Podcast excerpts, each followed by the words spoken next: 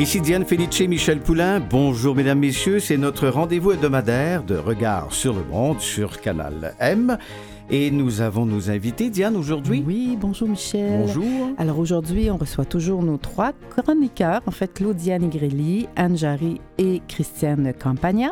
Et on reçoit également M. Steve Lachance, pardon, qui est directeur général de la Fondation des maladies de l'œil et qui nous parlera de l'historique de la Fondation, mais aussi la nouvelle subvention du gouvernement provincial pour le dépistage à l'école auprès des enfants du primaire.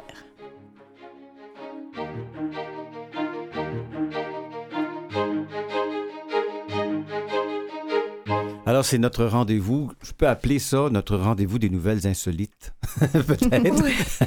Ben, ça dépend des semaines. Le, ton des, nouvelles varie de semaine en semaine, dépendamment de ce que je peux trouver dans l'actualité un peu partout. On va aller en Angleterre et en sciences. Oh là là, d'accord.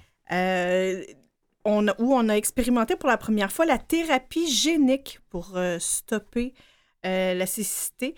Une femme vivant à Oxford est devenue la première personne à bénéficier d'une thérapie génique, donc, euh, contre la dégénérescence maculaire.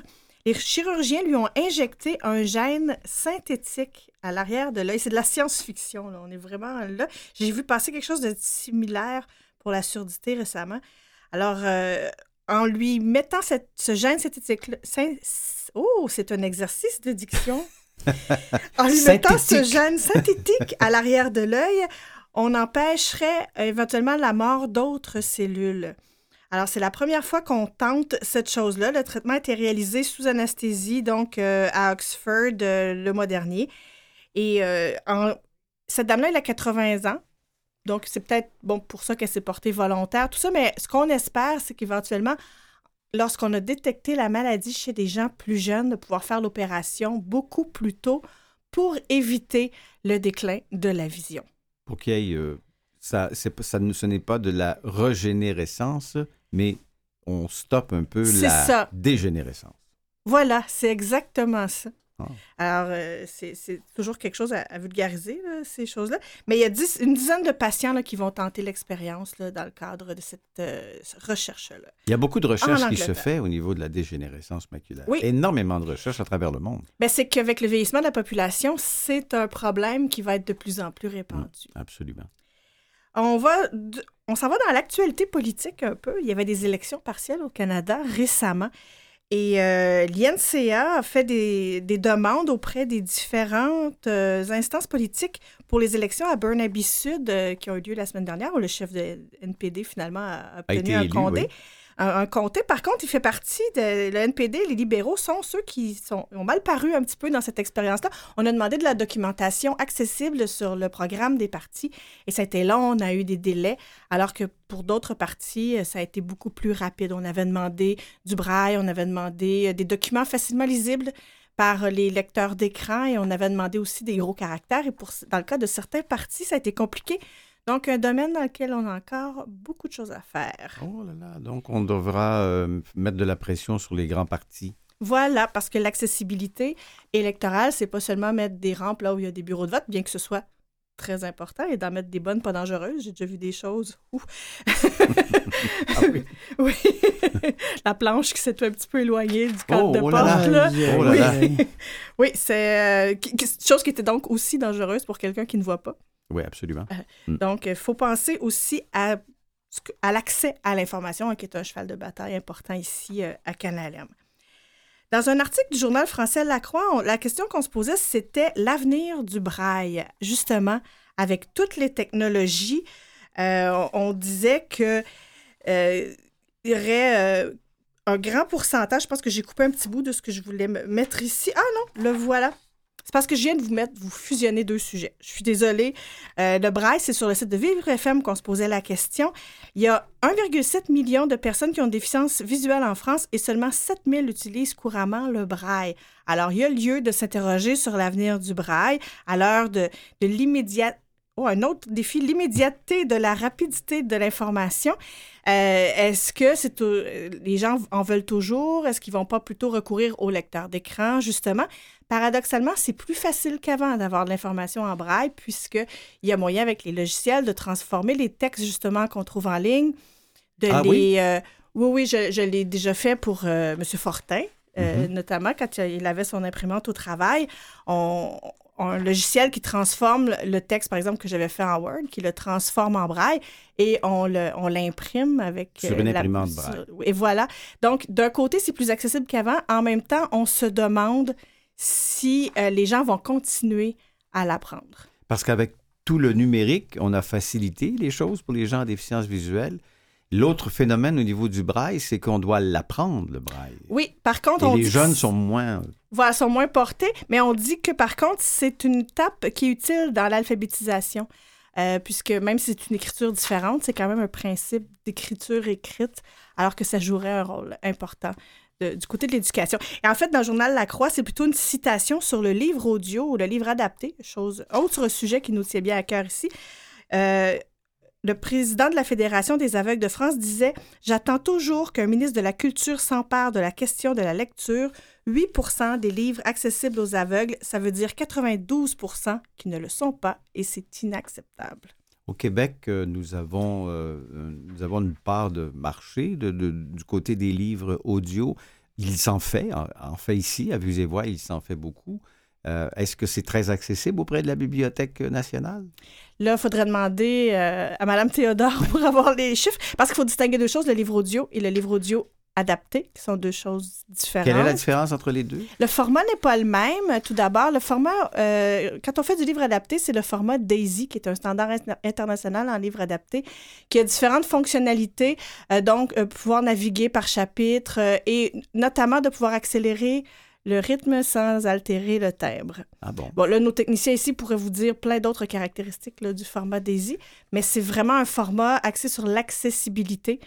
Et euh, c'est aussi un standard international qui est maintenant facilité par des choses comme le traité de Marrakech là, pour l'échange des documents. Bon, ben écoutez, vous nous avez apporté un nouveau sujet. On va, euh, on va approfondir ça au cours des prochaines semaines. En plus, on s'y a qui demander. Mais oui, absolument. Christiane Campagna, merci beaucoup. Merci. À la semaine prochaine.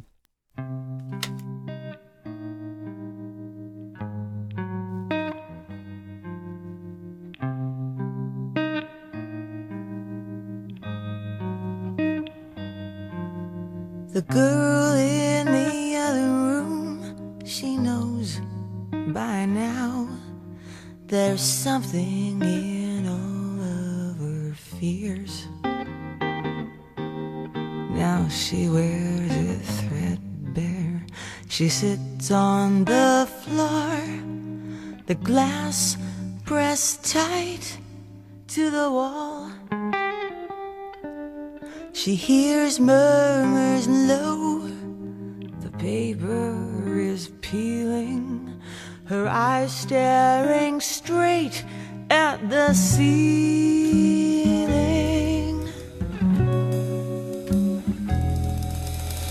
Maybe they're there, or maybe it's nothing at all as she draws lipstick smears on the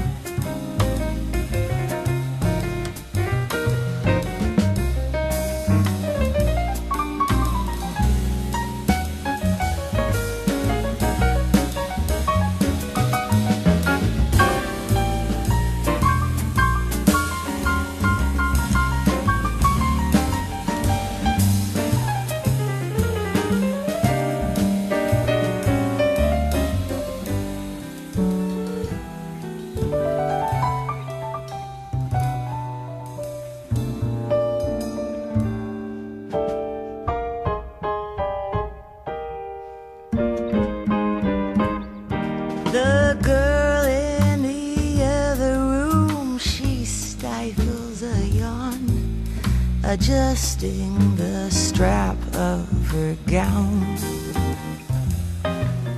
She tosses her tresses, her lover undresses, turning the last lamplight down. What's that voice we're hearing? We should be sleeping. Could that be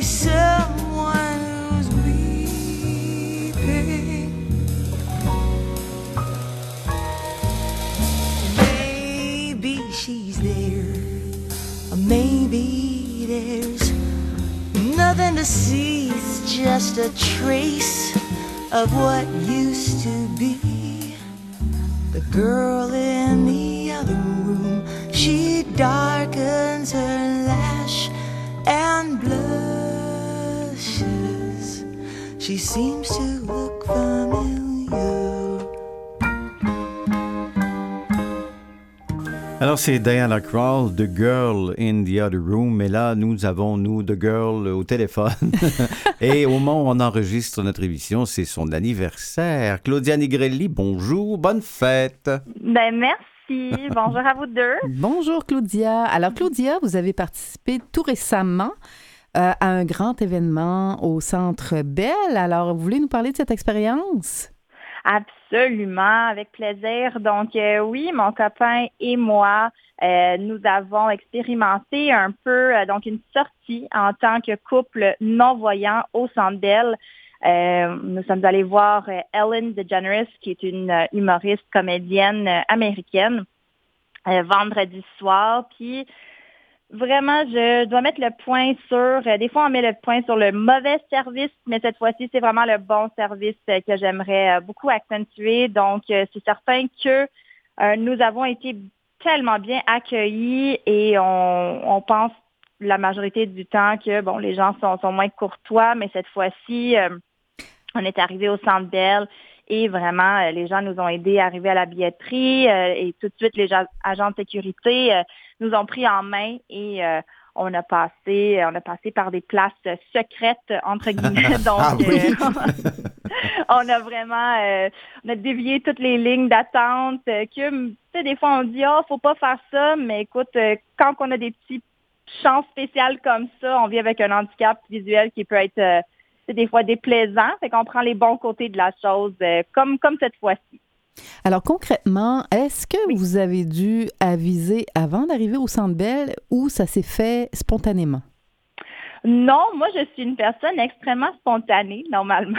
Donc, euh, il n'y a pas eu du tout... euh, en fait, aussi, pour le Centre Bell, c'est une place très grande aussi. Normalement, euh, je le fais, mon copain le fait aussi quand c'est une place plus petite dans un restaurant ou euh, euh, peu importe, un bureau, euh, quelqu'un qu'on doit rencontrer. Mais dans cette place-ci, on ne savait pas trop qui allait nous recevoir. donc, euh, ça peut changer d'agent de, sécurité de, de heure en heure. Donc, on s'est dit, ben, on se donne le défi d'arriver. Puis en plus de ça, la rue était barrée, donc on a descendu du transport adapté, puis on a marché toute seule avec la technologie, hein, que j'en parle euh, très fièrement sur votre euh, votre émission. Donc avec les les, applications que j'ai déjà mentionnées, telles que Blind Square, Be My Eyes, on s'est rendu à la billetterie, puis de, là, ben, on a eu l'agent de sécurité qui nous a aidés euh, à aller manger aussi au restaurant au Centre Bell. Qu'est-ce qu'ils ont fait de spécial qui a été si marquant? En fait, ils vous ont fait sentir, j'imagine, très bien accueillis. Mais Ah oui, donc, euh, les gardiens de sécurité sont formés pour vous accompagner? Pas, pas du tout. Euh, pas du tout. Moi, je pense que c'était vraiment la, la, la volonté, la bonne volonté de la chose. Euh, c'est, des gens qui sont habitués, hein, on s'entend, c'est des gens qui sont habitués à euh, aider les gens parce que je sais pas si vous êtes jamais allé au Centre Bell, euh, mais c'est, plutôt compliqué même pour quelqu'un qui voit. Donc, ils sont, sont habitués à aider les gens, à, à dire, diriger où est-ce qu'ils doivent aller. Donc, c'était vraiment une aide. Oui, il y a eu par contre que j'ai dit, ben, il va falloir que je prenne votre bras pour que vous me guidez mieux parce que ça, c'est qu'est-ce que moi, je préfère. Euh, mais c'est en tout, pourquoi c'était marquant, c'est juste de voir les, les agents de sécurité qui sont normalement euh, des, des, des, des messieurs qui prennent ça très au sérieux, puis ils sont devenus... euh, ils ont- pris vraiment la, la chose euh, très hu- humain. Hein? Donc, euh, quand même très sérieux, mais très humain. Euh, j'ai adoré. Puis même au restaurant, quand on est allé manger, la serveuse, euh, elle a vraiment pris son temps euh, de nous lire le menu, de, de, de faire attention qu'on reçoit notre, notre nourriture et tout ça. Donc, j'ai beaucoup aimé l'expérience. L'expérience de, de avant et après, plus que le spectacle, on peut dire, malgré que le spectacle était excellent. Là, mais, oui, euh, oui, justement, j'aimerais qu'on en parle, mais avant, euh, euh, Oui. Claudia, ça, ça démontre que on peut le faire, que les gens peuvent faire des sorties, peuvent sortir. Et, et c'est ça qui est extraordinaire dans, dans votre histoire. Oui, ben moi j'ai le goût de dire aux personnes non-voyantes que c'est vraiment à nous de prendre les premiers pas. Hein? Donc si nous on sort pas de chez chez nous et on n'expérimente pas différentes choses, euh, on s'entend qu'on n'était pas obligé d'aller au Sandel écouter euh, le spectacle. Mais moi, j'ai fait comme but que je voulais aller écouter. C'est une de mes idoles, euh, Ellen DeGeneres, et euh, je me suis dit, ben il n'y a pas de limite c'est nous qu'on se pose des limites en tant que gens non-voyants parce qu'il y a vraiment tout le nécessaire pour qu'on sorte. Donc, les applications, il y a des gens qui sont prêts à nous aider, mais c'est à nous de poser les questions et de vraiment dire qu'est-ce qu'on a de besoin euh, quand on veut participer à quoi que ce soit. Et parlez-nous du spectacle. Hum, c'était excellent. Donc, Ellen, pour moi, comme j'ai mentionné, c'est c'est mon idole. Donc, c'était vraiment une femme qui euh, a beaucoup de défis, hein, qui a vécu beaucoup de défis avec son histoire. euh, bon, avec son, je ne sais pas si vous connaissez un peu Ellen, mais dans les années 80, euh, Ellen, elle a fait son coming out. Et dans ces années-là, ben, une femme euh, homosexuelle, c'était vraiment pas bien vu. Donc, dans ce, ça s'appelait ce spectacle-là, Conversation with Ellen, conversation avec Ellen. Donc, c'était pas tant euh, comme nous, on la voit à la télé, hein, toujours euh, drôle. Oui, c'était drôle son spectacle, mais c'était beaucoup sa vie à elle. Donc, elle partageait vraiment en toute euh, humilité, je pense qu'on dit, avec son audience. Donc, euh, je, je, je suis sortie de ce spectacle-là avec vraiment, OK, si elle, elle est capable et elle vit euh, tout, tout ce, cette célébrité-là, mais à la base, moi aussi, je serais capable parce qu'à la base, c'est une femme et c'est quelqu'un qui a eu faire face, euh, dû faire face à plusieurs défis dans sa vie. C'est très inspirant. Puis vous aussi offrez des conférences, Claudia. Oui. Alors, est-ce qu'il y a quelque chose qui vous a inspiré ou qui vous a, vous vous êtes dit, euh, ben, cette façon de faire là, j'aimerais bien m'approprier quelque chose? Oui, c'était pas tant qu'est-ce qu'elle faisait, mais c'était une partie de son, spectacle où est-ce qu'elle parle, elle fait vraiment le, elle raconte un rêve qu'elle a eu, donc un peu avant qu'elle décide de faire son coming out, de partager avec les gens, parce que les gens, les auditeurs doivent savoir que Ellen, elle avait une, émission Ellen, que ça s'appelait, et elle a fait son coming out dans son émission, puis la même journée, elle a fait son coming out en vraie vie. Euh, donc, elle a ce rêve-là et elle parle d'un oiseau qui est dans une cage, mais une belle cage. Et à un moment donné, euh, la, la cage est à côté d'une fenêtre et dans son rêve, le oiseau devient elle. Et elle se dit dans sa tête, mais elle en tant qu'oiseau toujours, et elle se dit, ben, je devrais, non seulement si je pourrais sortir de cette cage-là, qu'est-ce qui se trouve de l'autre bord? Euh, et les, les barreaux de la cage sont assez grandes pour qu'elle sorte. Et pour elle, ça a beaucoup signifié que même si pendant toutes ces années-là, j'étais dans une cage qui était belle, ben, je prends la décision de prendre mon envol, peu importe qu'est-ce qui va se passer, parce qu'elle, elle savait, peu importe la décision qu'elle prenait dans sa vie, ben, il allait voir des bons côtés et des mauvais côtés de la chose. Euh, un peu comme euh, qu'est-ce que je vis en ce moment avec ma vie, ou tout simplement, si on retourne en arrière, la décision que j'ai prise de partager mes expériences en tant que femme non-voyante et j'ai pris la décision de dire, OK, voici, je suis cette personne-là, je suis une blind girl, une femme aveugle, non-voyante. Et si j'aurais peut-être un petit moment de courage pour partager mon histoire, ben, on ne sait jamais qui qu'on pourrait euh, inspirer. Claudia Nigrelli, Oui. merci. On, on- Merci. on termine là-dessus. Merci beaucoup et à la semaine prochaine. Ben, merci à la Merci. semaine prochaine. Au revoir. Au revoir.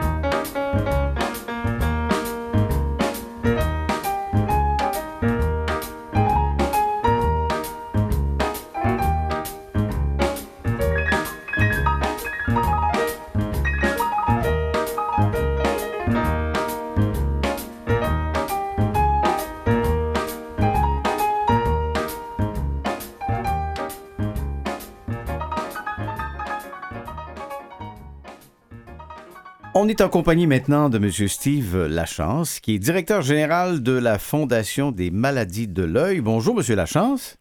Bonjour, M. Poulain, ça va bien? Ça va très bien. Merci beaucoup de, de prendre le temps de, de, venir à notre émission et de nous parler non seulement de votre organisation, mais des grandes nouvelles que vous avez eues euh, euh, antérieurement. Ben, il y a quelques semaines, je vais laisser le soin à ma collègue Diane Felice qui vient de votre coin de pays, on l'a mentionné.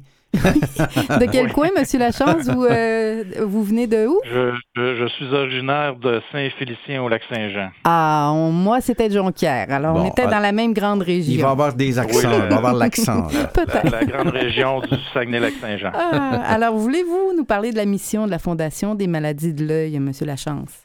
Oui, alors la Fondation des maladies de l'œil, ce qui est très intéressant, c'est qu'elle a 40 ans cette année. Donc, euh, c'est une année de grandes nouvelles pour nous. Et euh, la Fondation, ben, depuis ces 40 dernières années, euh, finance la recherche sur les maladies oculaires. Donc, son fondateur, le docteur Alain Rousseau, euh, qui est un éminent chercheur ophtalmologiste. Donc, c'est lui qui a démarré, euh, qui, a, démarré qui a mis les premières bases de cette fondation-là il y a de cela 40 ans et ça continue toujours. Et plus, et en plus de financer la recherche sur les maladies oculaires, ce qui a permis de, de- d'aider de nombreux chercheurs puis de créer vraiment une belle synergie au niveau de la recherche, entre autres dans la région de Québec, eh bien, euh, on s'attarde également là, à sensibiliser la population à l'adoption de bonnes euh, habitudes de vie en matière de santé visuelle. Et depuis 13 ans, cet effet-là, on euh, réalise des dépistages visuels dans les écoles primaires euh, du Québec pour les 5-12 ans. Donc, euh, depuis 2006, ça nous a permis, euh, via notre programme jeunesse euh, Participe pour voir, de euh, dépister euh, 30 000 enfants euh, au Québec. Donc, en termes de réalisation, depuis, euh, depuis 30 ans, vous avez fait du dépistage et vous parlez de 30 000, pers- dans 30 000 Depuis- jeunes qui ont été euh, dépistés ou 30 000 jeunes qui ont, qui ont euh, reçu les tests? Depuis 13 ans qu'on réalise notre programme Participe pour voir, notre programme euh, jeunesse, et c'est 30 000 enfants qui ont pu participer euh, à des examens de dépistage euh, visuel. Et euh, dans ces dépistages, j'imagine que vous devez avoir, euh, pas nécessairement des histoires d'horreur, mais il y, a- quand même des histoires assez hallucinantes concernant des enfants qui sont sur les bancs d'école depuis quelques années et qui ne voient pas au tableau. Ah, vous avez tout- vous avez totalement raison. Écoutez, nous, depuis euh, les 13 dernières années, euh, euh, à chaque, à chaque, faut, faut savoir aussi que notre programme intervenait là dans les 13 dernières années, euh, principalement dans les milieux défavorisés. Donc, euh, c'était la, base de notre programme. Et il faut savoir qu'à toutes les fois qu'on réalisait une euh, clinique de dépistage dans une école, on arrivait autour d'une statistique de 10 à 12 là, de, de cas qui étaient urgents avec les examens, les tests de base qu'on réalisait. Donc ça, c'est pour nous quelque chose de dramatique parce que ça veut dire que l'enfant, euh, pour 10-12% d'enfants euh, présents dans l'école euh, qui, ont, passé nos tests de dépistage, ils ne voyaient pas grand-chose. Donc c'est des enfants qui étaient... de, de première année jusqu'à sixième année du primaire. Donc, c'est très dramatique. Effectivement. On va vous garder avec nous, Monsieur Lachance, parce qu'après la pause, je veux qu'on parle de cette formidable nouvelle euh, d'aide gouvernementale qui a été apportée pour euh, justement euh, ces tests de dépistage. Alors, on prend une pause de quelques secondes et on est de retour à votre émission Regard sur le monde.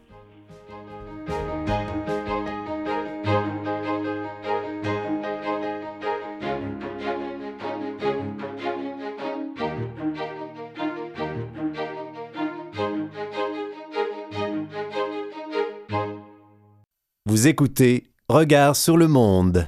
Toujours en compagnie de notre invité, M. Steve Lachance, qui est directeur général de la Fondation des maladies de l'œil. Monsieur Lachance, euh, il y a une nouvelle qui a fait les manchettes dernièrement, alors qu'une aide gouvernementale offrira dorénavant des examens de la vue à tous les enfants de la province dès leur entrée en maternelle. Donc, euh, quel est l'impact euh, de cette subvention, en fait, sur vos services et sur la Fondation?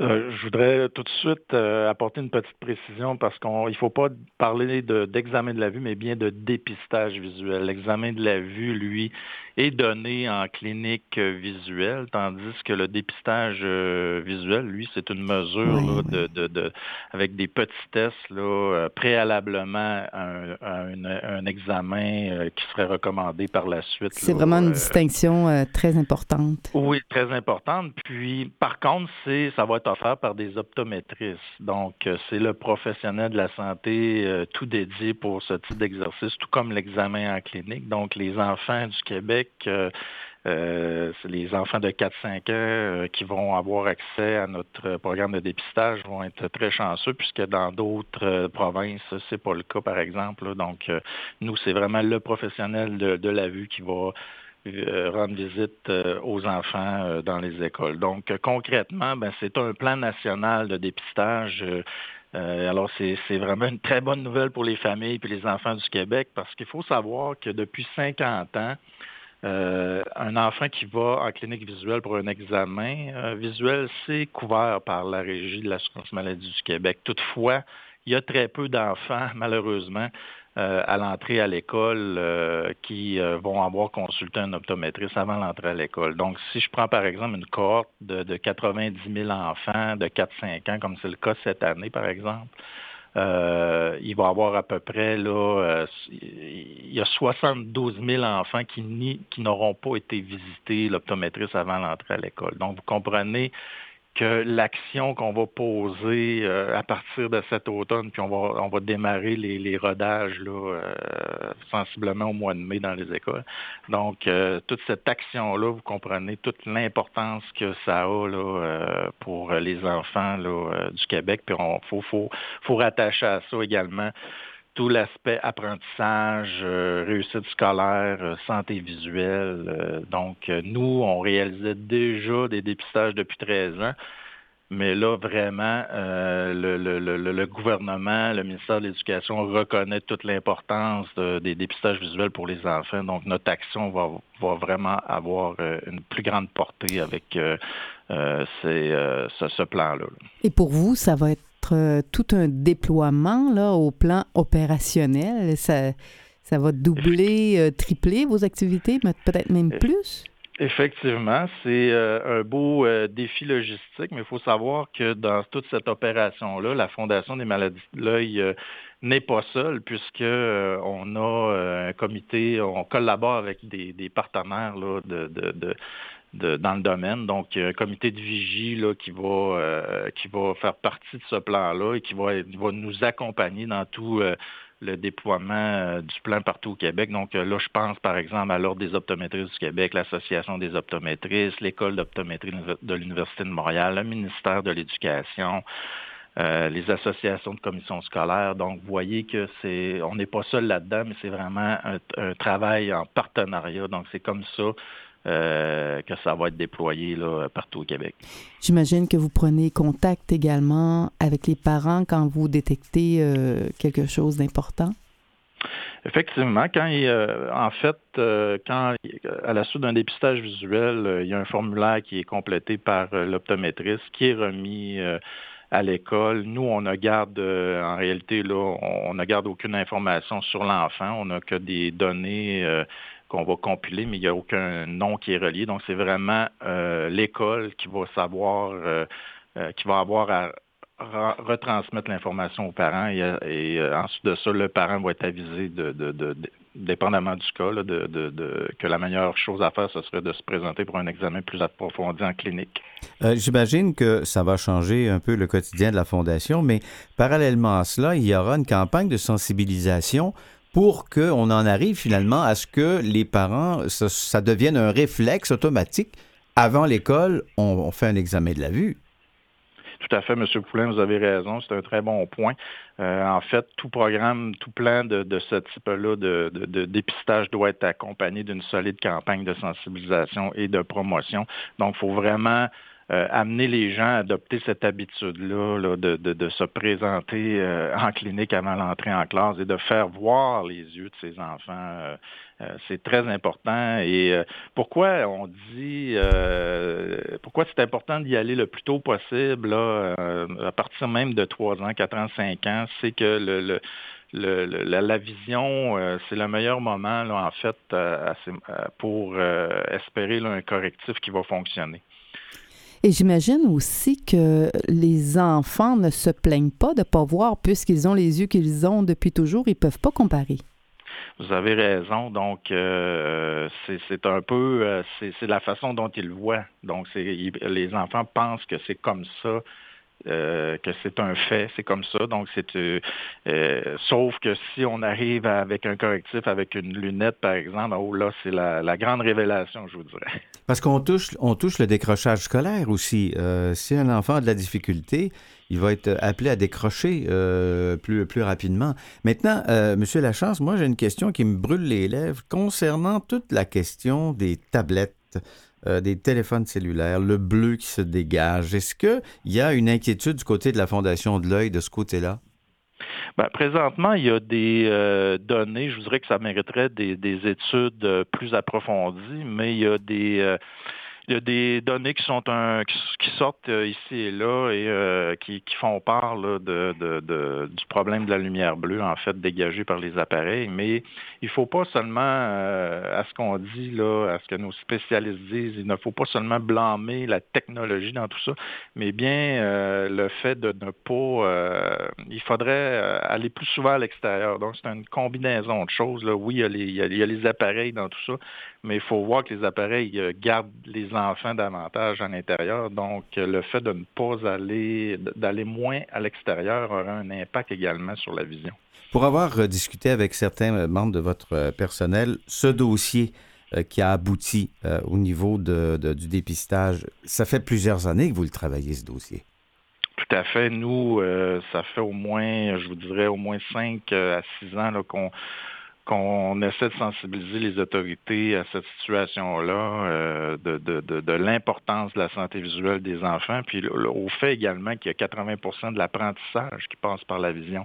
Alors nous, on le voit depuis 13 ans par notre programme jeunesse qu'on déploie dans les écoles. Donc, on est très content que finalement, euh, ça a été été entendu. Il faut faut se rappeler également que c'est un objectif d'offrir les dépistages visuels dans les écoles pour les 4-5 ans euh, qui, apparaît dans la politique euh, sur la réussite éducative qui a été déposée en janvier 2018 par euh, le gouvernement libéral précédent. Donc, ça, c'est une série de démarches qui ont mené euh, à, cette conscientisation-là. Pas, nous, on en a parlé souvent. Il y a l'ordre et les, associations qui ont fait un travail également. Et euh, on est vraiment très content que, ce mandat-là nous a été euh, attribué. Il faut dire qu'on a développé une très belle expertise depuis les, les 13 dernières années. S'il y a des gens qui veulent avoir de l'information, on peut communiquer avec la Fondation des maladies de l'œil. Vous avez un site Internet. Est-ce que vous pouvez nous donner ces informations? Tout à fait. Donc, euh, le www.fondationdesmaladies-de-l'œil.org. Si jamais il y a des gens qui veulent plus de précision, vous pouvez nous appeler au 418-654-0835. Et euh, évidemment, euh, surveiller dans les prochaines semaines, il y aura une conférence de presse euh, où les médias seront invités et ce sera euh, le moment de poser euh, toutes les questions et c'est à ce moment-là qu'on va tout expliquer la mécanique et comment tout ça va se déployer plus intensivement à partir de la prochaine rentrée scolaire. Steve Lachance, directeur général de la Fondation des maladies de l'œil, bravo pour ce que vous faites. Nos salutations à toute votre équipe et bonne chance pour la suite. Un grand merci. Merci, au revoir. Merci, au revoir.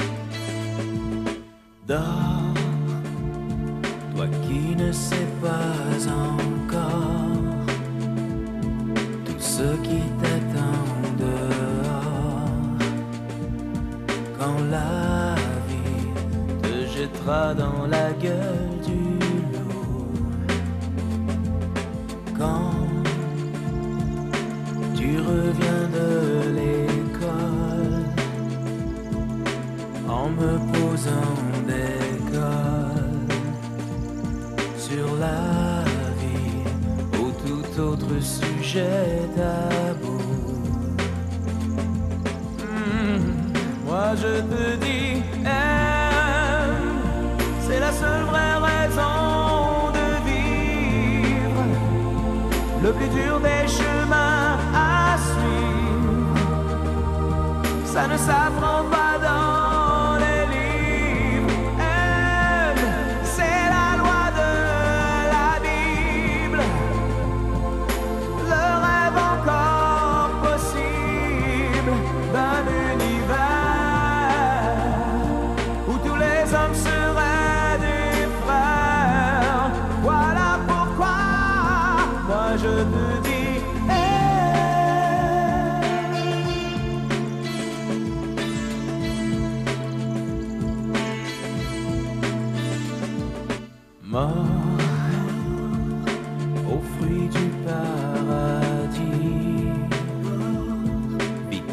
sans interdit.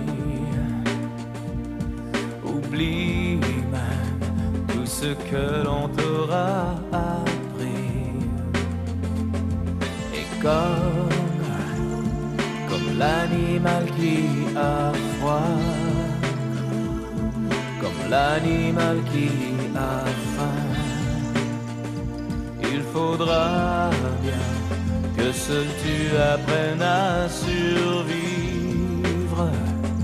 Oh, moi je te dis,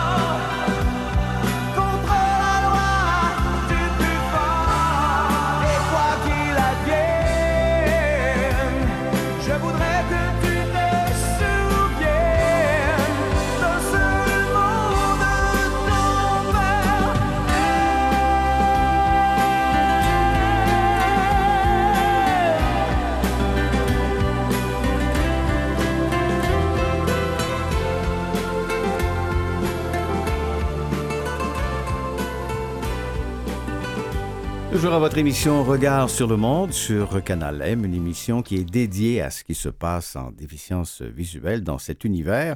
Et nous avons notre chroniqueuse habituelle, Madame Anne Jarry, professeure agrégée à l'École d'optométrie de l'Université de Montréal. Bonjour. Bonjour Michel. Bonjour, Madame Jarry. Bonjour Diane. On a depuis quelques semaines parlé de l'audio euh, description et là vous voulez qu'on parle de l'audio description mais avec Netflix qui euh, croît en popularité, c'est exponentiel ce qui se passe. Absolument. En fait, c'est que la recherche, étant donné que notre thème est la, la recherche, on, on regarde les tendances du marché en général, puis nous, on s'intéresse plus au marché de la déficience visuelle. Et donc, comme on sait que les habitudes de, de regarder la télévision changent chez le public en général, on s'est intéressé à ce que ça change aussi chez les non-voyants. Alors, on, a vu par des recherches antérieures avec la littérature qui, est la recension des écrits de, de- départ, que la grande, grande majorité des non-voyants ou malvoyants ont des téléviseurs à la maison. Que la grande majorité des malvoyants et non-voyants, surtout les adultes et les jeunes, jusqu'à l'âge de 65 ans, ont euh, accédé à Internet, ont une connexion Internet. Euh, Trois personnes sur quatre ont une connexion Internet. 99% ont des téléviseurs à la maison. Et on a su également qu'en 2016, Netflix s'est vraiment engagé à faire un site web très accessible pour permettre à des personnes qui utilisent des lecteurs d'écran, des synthèses vocales et des, logiciels donc adaptés, de rendre le site web accessible pour permettre une navigation plus, simple et, plus facile. Alors, j'ai une de mes étudiantes, Sarah Brennan, qui, elle, s'est intéressée donc à la capacité et à, le plaisir d'utiliser Netflix en, se branchant sur Internet et en allant euh, télécharger des films via des tablettes mobiles ou via des plateformes euh, numériques. Et quel est le constat? C'est intéressant. Eh bien, le constat, d'une part, ne serait-ce que la revue de littérature, c'est que les personnes qui ont un problème de vision complet ou partiel aiment bien avoir accès à la télévision. Et pour ceux et celles qui connaissent l'utilisation d'Internet, qui est trois personnes sur quatre dans notre revue de littérature, eh bien, aiment aussi avoir accès à Netflix. Alors, ce qu'on a fait, on a préparé un questionnaire et on l'a envoyé en ligne à différents organismes, autant ici au Québec qu'ailleurs au Canada et même aux États-Unis. Et l'étudiante Sarah Brennan me rappelle, après quelques jours après avoir envoyé son, son, euh, sondage, et elle me dit, Anne, j'ai plus de 105 messages de gens qui veulent participer. C'est comme une avalanche. Elle a pensé avoir de la difficulté à recruter des gens. Et ça a été l'inverse. C'est sûr qu'elle est allée du côté américain et canadien-anglais. Et du côté américain, on, parle quand même de beaucoup plus de gens qu'au Canada. Et des gens relativement habiles en informatique. Alors, il y, a, il y, a, quand même une limite à notre recherche parce que, bien sûr, on a rejoint que les gens qui sont habiles sur Internet, ce qui n'est pas le cas des personnes âgées. Mais l'adulte moyen qu'on voit dans, dans, notre échantillon, que l'adulte moyen qui a répondu à ce questionnaire est âgé surtout entre 24 et 35, 45 ans et que euh, la grande, grande majorité adore utiliser Netflix, adore utiliser l'audio description. On a gardé 105 des participants parce qu'on voulait des gens qui avaient besoin d'utiliser un lecteur d'écran. Donc, c'est des gens qui ont des visions, une vision euh, peu ou pas fonctionnelle du tout. Donc, des gens qui ne regardent pas l'écran avec leurs yeux, mais bien qui l'écoutent avec leurs oreilles. Ah, d'accord. Et donc, euh, les, euh, les, gens qui ont répondu, la grande, grande, grande majorité, je pense qu'il y a juste 14 qui ont mentionné parfois apprécier l'audio-description, mais les 96 autres qui ont dit apprécier énormément l'audio-description avec Netflix. Et sur toutes sortes de plateformes différentes. On ne parle pas juste de pouvoir utiliser Apple TV ou juste utiliser le téléphone mobile ou juste utiliser le PC. En fait, nos jeunes sont rendus aussi habitués à utiliser ces plateformes numériques que, que, que, que, les adultes sont habitués de, de, manger. Mm-hmm. C'est devenu quelque chose. Moi-même, qui vieillis, je me dis, mon Dieu, ils sont, sont forts, ces jeunes-là. Et c'est pas la déficience visuelle qui fait qu'ils vont euh, s'empêcher d'utiliser ces plateformes-là. Au contraire, même. Et sur Netflix, euh, vous savez si euh, la majorité du contenu peut être vu avec ces outils ou c'est quand même assez limité? En fait, c'est possible d'aller naviguer puis voir quels sont les films disponibles, de lire les titres, les résumés de, de, films ou d'émissions, de séries télé. Mais on, on, a plus de 250 films au moment où on fait l'étude, donc c'est-à-dire en 2016-2017. De ce nombre, on avait seulement 11 films et émissions en français. Et j'ai été voir juste avant l'émission, on en a maintenant 27, ce qui est très peu en français. Mhm. Par contre, moi qui est une utilisatrice quand même de Netflix, en anglais, il y en a, il y en a bien plus que 250 maintenant. Je ne pouvais pas les compter. Je pouvais les compter en français parce qu'il n'y en a pas beaucoup. Mais il y en a beaucoup en espagnol, il y en a beaucoup en anglais et il y en a 27 en français. Mais ça augmente. Ils essaient de, de, plus en plus d'augmenter le nombre de films ou d'émissions euh, audio décrites. Et ils le savent qu'il y a un marché. Il faut simplement en parler comme on le fait aujourd'hui. Et voilà. Et voilà. Et euh, Madame Jarry, euh, pour les quelques minutes qui nous restent, euh, j'aimerais tendre une perche. Vous savez comment j'aime la recherche. il y a tout le, phénomène de l'intelligence artificielle. Est-ce que, est que vous êtes concerné par, par tout ça au niveau de, de la recherche sur les moyens pour la déficience visuelle? Écoutez, l'intelligence artificielle, c'est très large.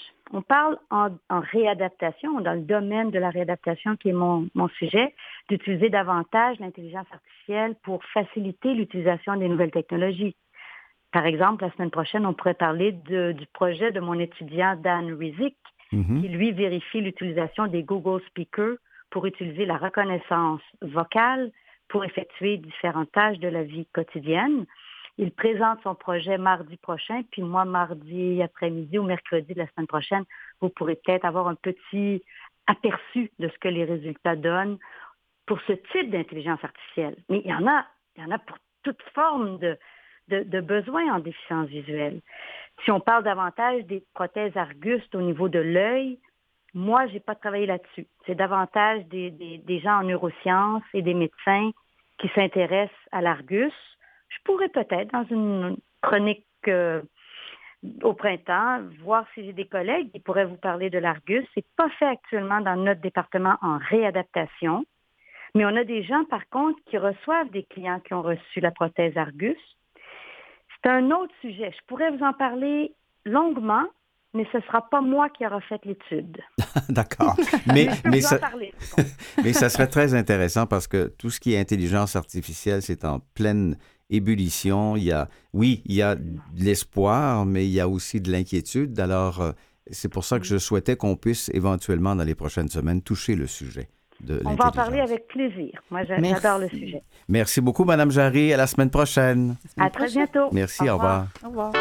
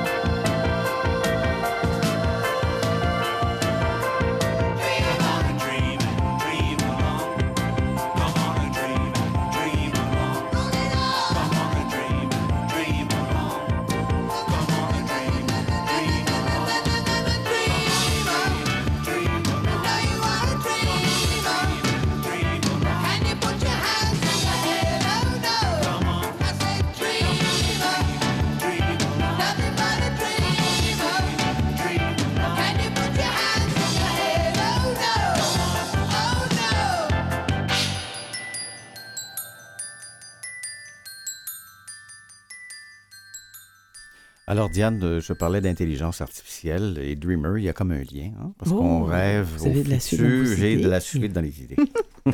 Alors, Michel, c'est nos manchettes. Oui, euh, oui. Nos manchettes. Alors, euh, un chien d'assistance est un chien au travail. Absolument. Camille Trudel sort toujours accompagnée. Partout où elle va, son chien la suit. C'est son boulot. Le gros labrador, labrador noir, au regard bienveillant, est devenu son prolongement. Malheureusement, il attire le regard. Un chien d'assistance doit être ignoré, insiste toutefois la jeune femme qui souhaite sensibiliser les gens à sa réalité. C'est une question de sécurité.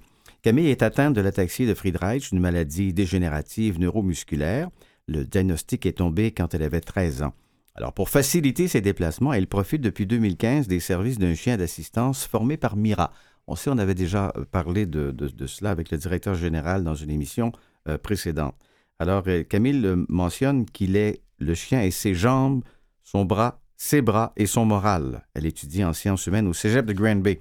Ainsi, son chien d'assistance, aussi nommé chien de traction, il peut la tirer quand elle se promène en fauteuil roulant, un peu comme un cheval, la guider quand elle marche à ses côtés en tenant son harnais, lui ouvrir les portes à l'aide d'ouvre-portes automatiques, des tâches que font une grande différence dans le quotidien de la jeune femme.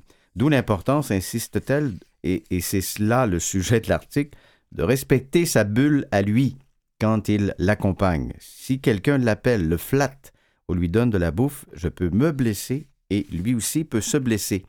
Alors, euh, elle mentionne, je sais qu'il est beau mon chien, mais c'est juste de le regarder. c'est comme un bébé dans sa poussette. Avant de le toucher, vous allez demander à sa mère.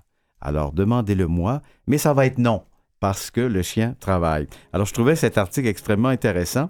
Et il y a également une députée euh, d'Iberville, Claire Sanson, qui est toujours accompagnée de son chien à l'Assemblée nationale. En plus de veiller sur l'état de santé de sa maîtresse, le caniche royal permet de sensibiliser les gens au rôle que joue un chien d'assistance dans la vie de son bénéficiaire. Donc, si vous rencontrez euh, quelqu'un avec un chien Mira, un chien d'accompagnement, ben on n'y touche pas, on le laisse travailler.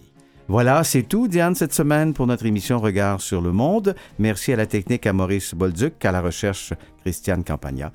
Et on vous dit à la semaine prochaine.